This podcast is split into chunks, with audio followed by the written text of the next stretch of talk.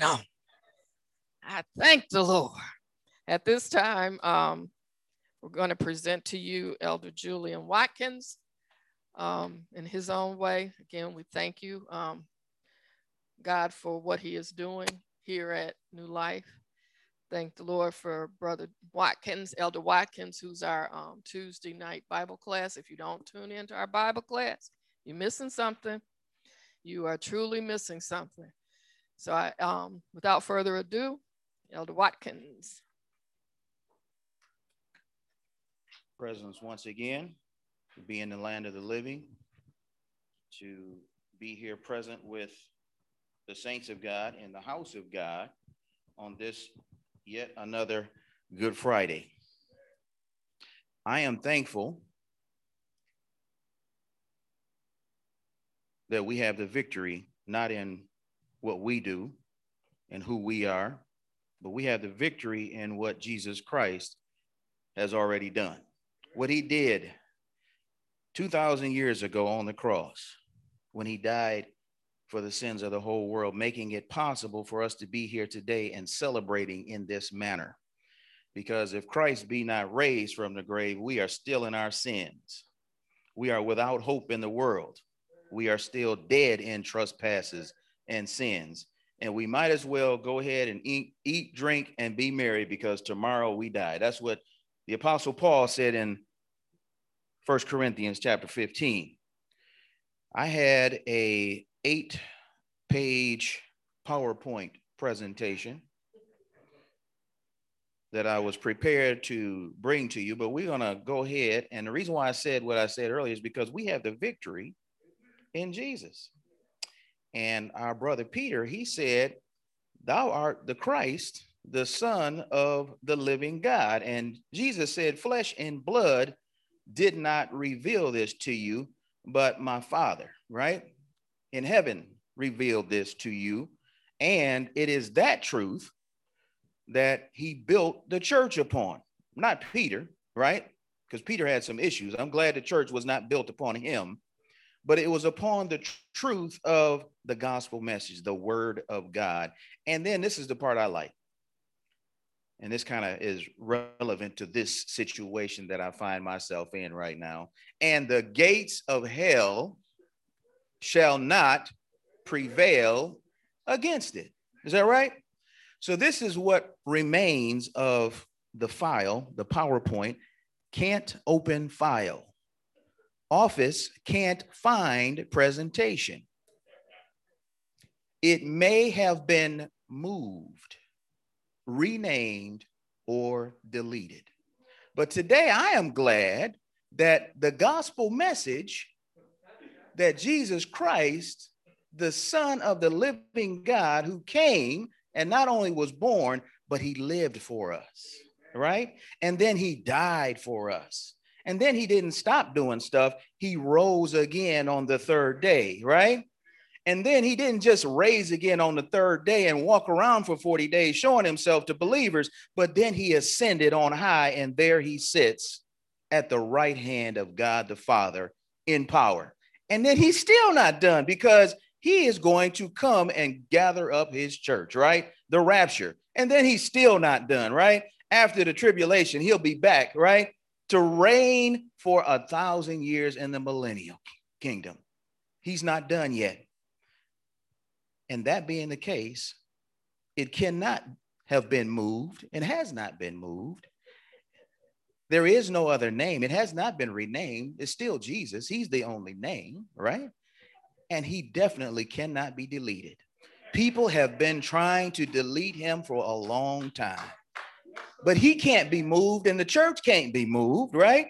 He can't be renamed because there is no other name given by man, right? Given on earth whereby man must be saved, and he's still here and cannot be deleted, and his blood still has its power.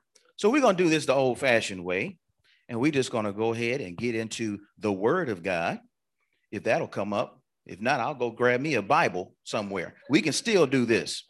We have two last sayings that we need to say here this, e- this afternoon.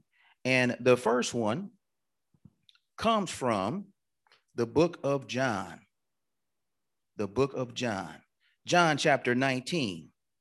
And this is what he said to his mother and what he said to his disciple.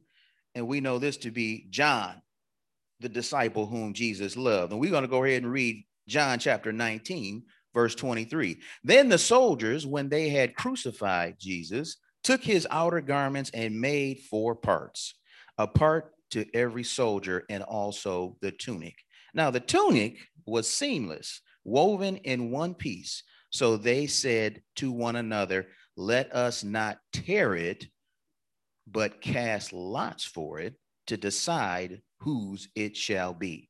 This was to fulfill the scripture they divided my outer garments among them, and for my clothing they cast lots.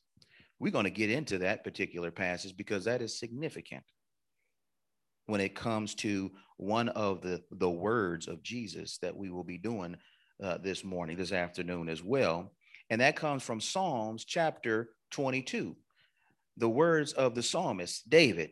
And we are not just going to look at Psalms 22 1, but I do want to read for you in the context verses 1 through 19, because it gives us some insight into what Jesus was actually dealing with when he was on the cross and some of the situations and circumstances that surrounded his crucifixion.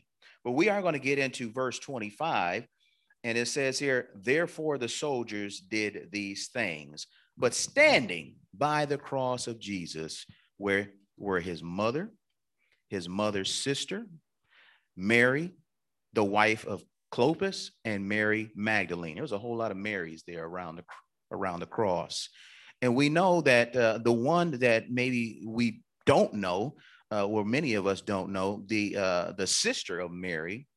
Uh, we know that uh, that was Salome. Some people call her Salami, and that's not right because salami is the name of an Italian sausage. So that is not what her name was. It was Salome. And Salome, we can see in the book of Mark and in the book of Matthew, which made reference to her that she was the mother of the sons of thunder, but she was also the uh, sister of Mary, the mother of Jesus. So we have four women that were here at the cross, along with at least one of the disciples, and his name was John. He referred to himself as humbly, he named himself what? The disciple whom Jesus loved, because he didn't want to name himself in this gospel. But he did affectionately refer to himself as the disciple whom Jesus loved. So when Jesus then saw his mother, now think about this Jesus as Elder McElwee had just explained, had been whipped to the point where he was not even recognizable. He was suffering from a medical standpoint, probably from congestive heart failure. He uh, had organs that were showing. His heart was shutting down. His his uh, uh, kidneys were shutting down. Uh, he had suffered catastrophic injuries to his dermis, which is his skin, and the organs and bones were showing at this point. But our Lord and our Savior continued to think about the needs of others. He had already thought about the thief on the cross who was dying, and he's still reaching out and trying to save folks while he's hanging on the cross. He's asking God, Lord, don't lay this to their charge. They know not what they do. He's still looking out for others. And here we see him looking down and we see his mother his mother, who more than likely was a widow by this time because her husband, Joseph, was probably already dead. We don't hear a whole lot about Joseph, do we? Hmm? We have to believe that he more than likely died at some point and that she was a widow. We also know that Jesus was the first son that she had, right? And we know the circumstances by which he came into existence, but he did have some half brothers as well James and Jude, right? Of note. But we know that at the time of the crucifixion, they had not come to faith in Jesus Christ at as of yet. So we see Jesus still trying to make sure that his affairs and the affairs of his family and his his loved ones had been taken care of. And we see that along with his mother there was the disciple whom he loved standing nearby. And it says here he said to his mother woman behold your son. Behold. All right? What is he saying not just look at him right he's saying to her this will be your son from this point forward. I will not be here with you in the flesh anymore after this, but he will be your son. And it wasn't that she just needed a son just so she could go around and tell the rest of the women, I got a son. In those days, you had to have, the women had to have someone to take care of them because they didn't work nine to five jobs, not all of them, right?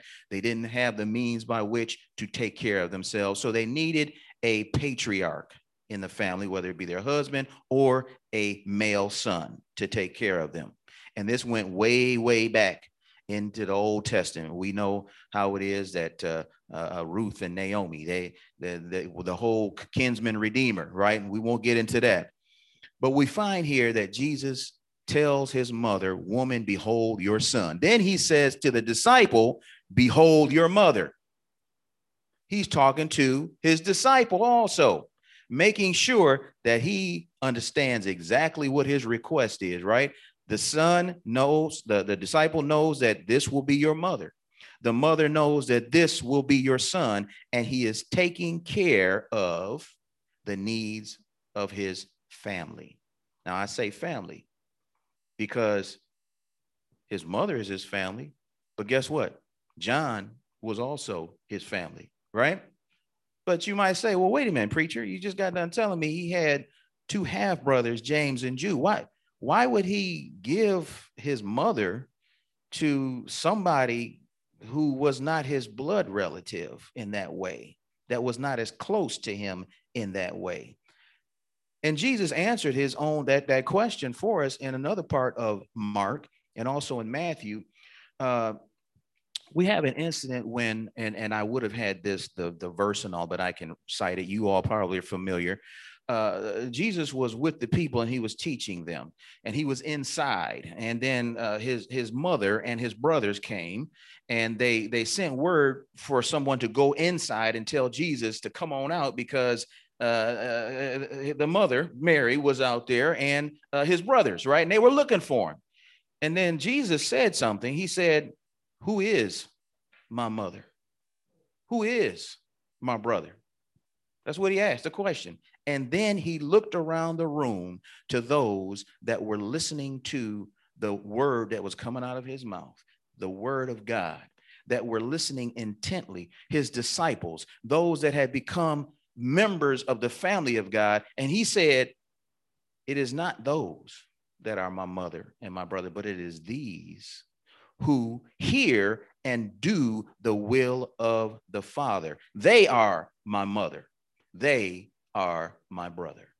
So we know that Jesus, in this instance, let us know that blood, blood in terms of biology, is not as strong as his blood, right? The blood of Jesus, right? The family of God is an eternal family. Is that right? You got families down here that might not last. You got families down here that might die out. There might be one male heir, and he might be the one last one with the name, right? And he don't have any male sons. And guess what?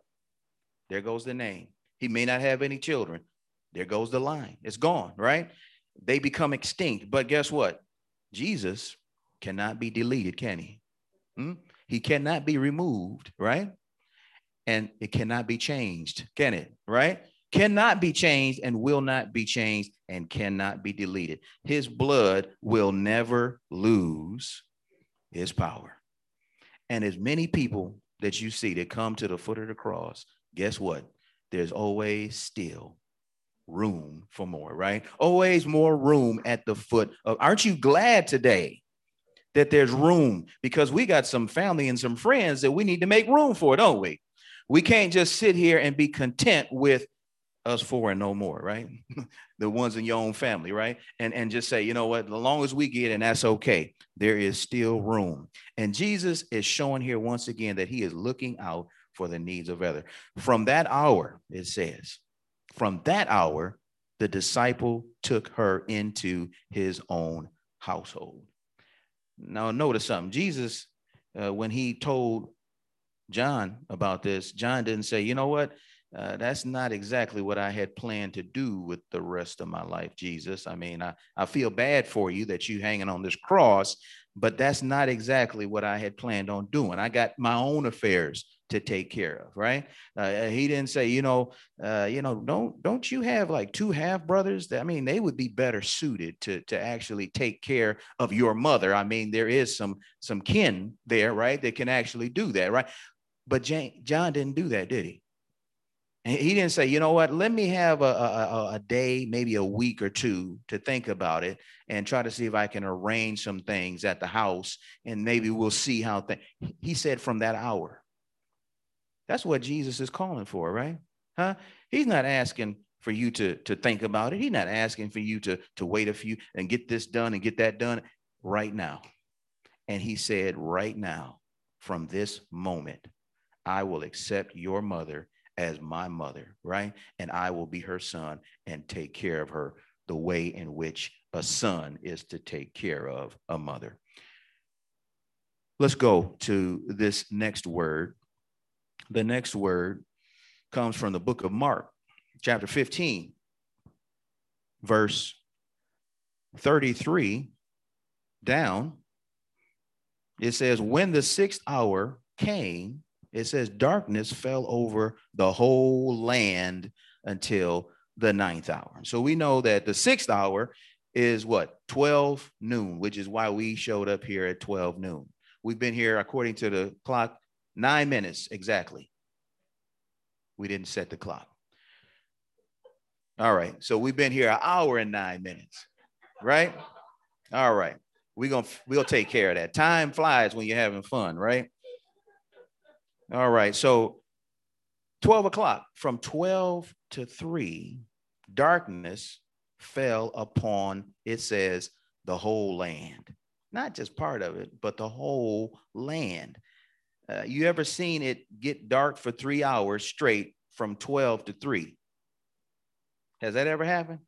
Some have tried to suggest in the past that it was an eclipse. Some of you have been here long enough to have witnessed several eclipses, right?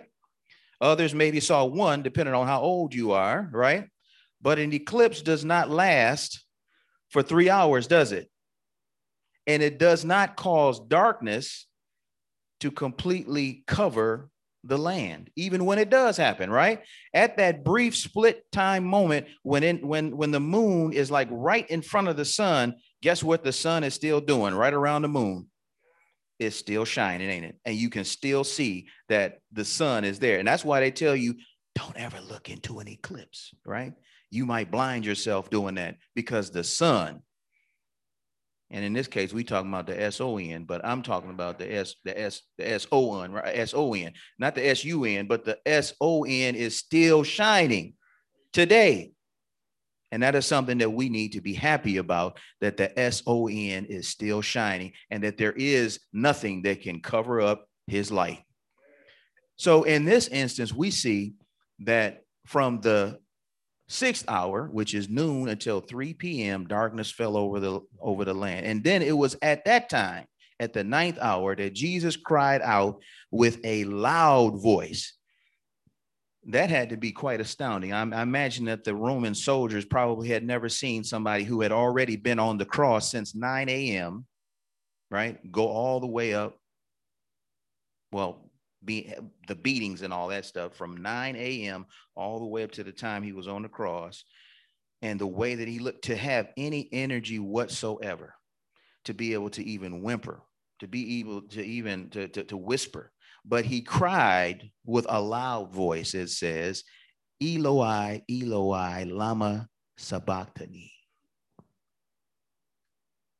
And that was a question that he was asking which is translated, My God, my God, why have you forsaken me? As I said, we want to be able to go ahead and look at what he was actually saying in the context in which he was saying it. And we can find that in Psalms chapter 22, starting at verse 1. He was quoting David, the psalmist. And this gives us some insight into what it was that Jesus was dealing with, not only physically, but mentally and spiritually as well. And throughout this passage, you even see prophecy being fulfilled. Now, guess what? King David and Jesus were not contemporaries. That means they did not live at the same time, right? We're talking about hundreds of years prior to the crucifixion of Jesus. David penned these words under the inspiration of the Holy Spirit. My God, my God, why have you forsaken me? Far from my deliverance are the words of my groanings. Oh my God, I cry by day, but you do not answer, and by night, but I have no rest. Yet you are holy, O you who are enthroned upon the praise of Israel. In you, our fathers trusted. They trusted, and you delivered them. To you, they cried out and were delivered. In you, they trusted and were not disappointed. But I am a worm and not a man, a reproach of men and despised by the people. All who see me sneer at me. They separate with the lip, they wag the head, saying, Commit yourself to the Lord. Let him deliver him. Let him rescue him because he delights in him. Yet you are he who brought me forth from the womb. You made me trust when upon my mother's breast. Upon you I was cast from birth. You have been my God from my mother's womb. Be not far from me, for trouble is near, for there is none to help. Many bulls have surrounded me, strong bulls of Bashan have encircled me. They open wide their mouth at me as a raving and roaring lion. I am poured out like water, and all my bones are out of joint. My heart is like wax, it is melting within me. My strength is dried up like a potsherd, and my tongue cleaves to my jaw, and they lay me in the dust of death. For dogs have surrounded me. A band of evildoers has encompassed me. They pierced my hands and my feet. I can I can count all my bones. They look, they stare at me. They divide my garments among them, and for my clothing they cast lots. But you, O Lord, be not far off. O my help, hasten to my assistance. This is what Jesus was dealing with. David thought he was dealing with that, but not like Jesus, right? David had some troubles. He had some things that came against him, right? But he never got to the point of where Jesus had to endure these things. David was a man after God's own heart. Jesus had the heart of God because he was God. David was a king. But Jesus is King of kings and Lord of lords, right? David thought that his enemies was going to kill him. Jesus was killed by his enemies, but he rose again, didn't he? And overcame the grave and ascended on high. But as a man, he was speaking, right? Throughout all of his last sayings, he was speaking as a man, and he showed his, huma- his hu- humanity as he reached out to, to try to see if he could give forgiveness for those that had done what they had done to him. As he reached out to one of the thieves on the cross, he had equal opportunity. Both of them had equal access to Jesus because Jesus was right there between them. One could not use the excuse, well, Jesus was on the other end, so I couldn't hear him. Didn't have that had equal access, but only one repented and the other did not.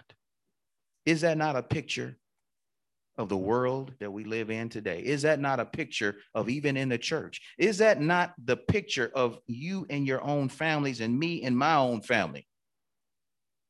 equal access, but not equal outcome, right? Just because you teach them, just because you give them the word, does not mean that they will be saved. And it was just the same way with the Lord of glory, the Savior, the one who did not bring the sacrifice, but was the sacrifice, our great high priest, who is the sacrifice, who was the sacrifice, and he offered himself up.